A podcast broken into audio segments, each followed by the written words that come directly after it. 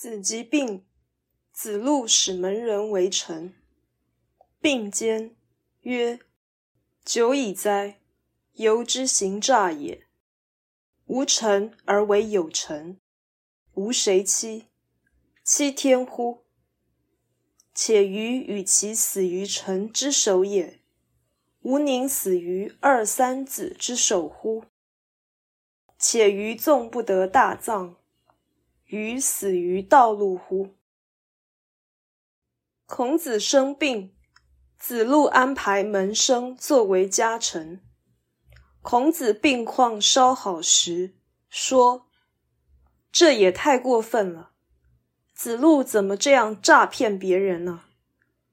明明我没有家臣，却要装作有家臣，我要欺骗谁呀？要欺骗上天吗？”难道我与其死在官员的手中，还不如死在学生的手中吗？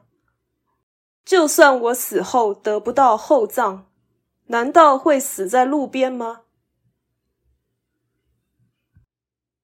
本文所呈现的是孔子对于世间虚荣的反感，这也是圣人重视生命终极意义的表现。